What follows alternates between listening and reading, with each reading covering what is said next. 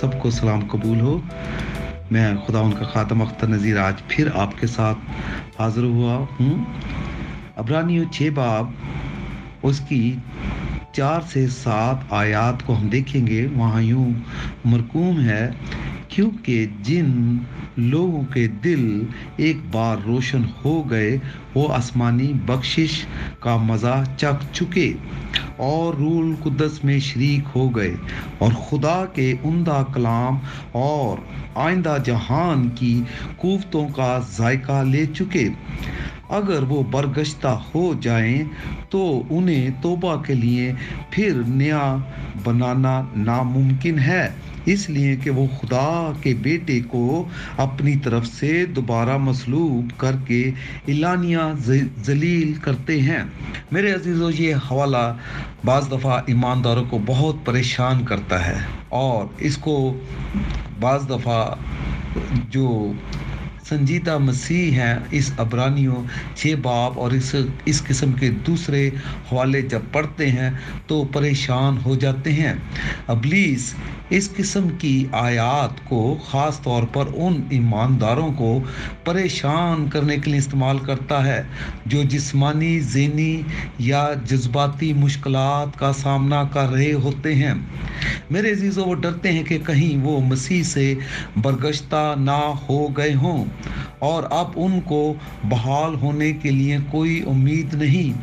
میرے عزیز وہ پریشان ہوتے ہیں کہ وہ مخلصی کے مقام سے دور ہٹ چکے ہیں۔ لیکن حقیقت یہ ہے کہ ان کا فکر مند ہونا ہی اس بات کا ثبوت ہے کہ وہ مرتد نہیں ہے ایک مرتد کو ایسی فکر مندی نہیں ہوتی اور وہ بڑی ڈٹائی سے مسیح کو رد کرتا ہے۔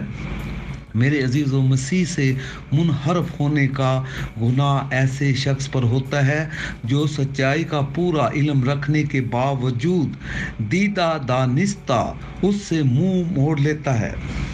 وہ مکمل طور پر مسیح کو رد کر دیتا ہے اور مسیح ایمان کی ہر ایک بنیادی تعلیم کو بڑی نفرت سے پاؤں تلے رون دیتا ہے۔ بائبل کہتی ہے، ایسے شخص کو توبہ کے لیے نیا بنانا ناممکن ہے۔ میرے عزیزوں ہم بہت سے ایسے لوگوں کو جانتے ہیں جو مسیح سے منحرف ہو گئے۔ جیسا آپ سب جانتے ہیں، جارج مسیح، یوسف یونا اور بھی بہت سارے ایسے لوگ ہیں جو پھر لوٹ کر واپس نہیں آتے۔ میرے عزیزو، اب جبکہ دنیا اپنے اختتام کو پہنچ رہی ہے، تو ہم مرتد کی بڑھتی ہوئی لہر کو بھی دیکھ رہے ہیں۔ جیسا پہلا تھس، پہلا تھموتھیس چار باپ اور اس کی پہلی آیت میں لکھا ہے، اور دوسرا تسنیکیوں دو باپ تین آیت میں بھی آپ اس کو پڑھ سکتے ہیں۔ یہاں ایک اور طلب بات یہ ہے کہ ایک مرتد کو مسیح سے برگشتہ ہو جانے کے ساتھ نہیں ملانا چاہیے۔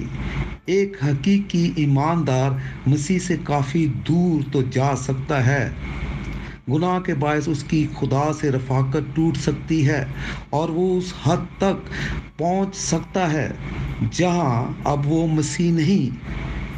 جانا جاتا، لیکن جو ہی وہ اپنے گناہوں کا اقرار کرتا ہے اور انہیں ترک کر دیتا ہے، تو اس کی خدا کے ساتھ رفاقت پورے طور پر بحال ہو جاتی ہے۔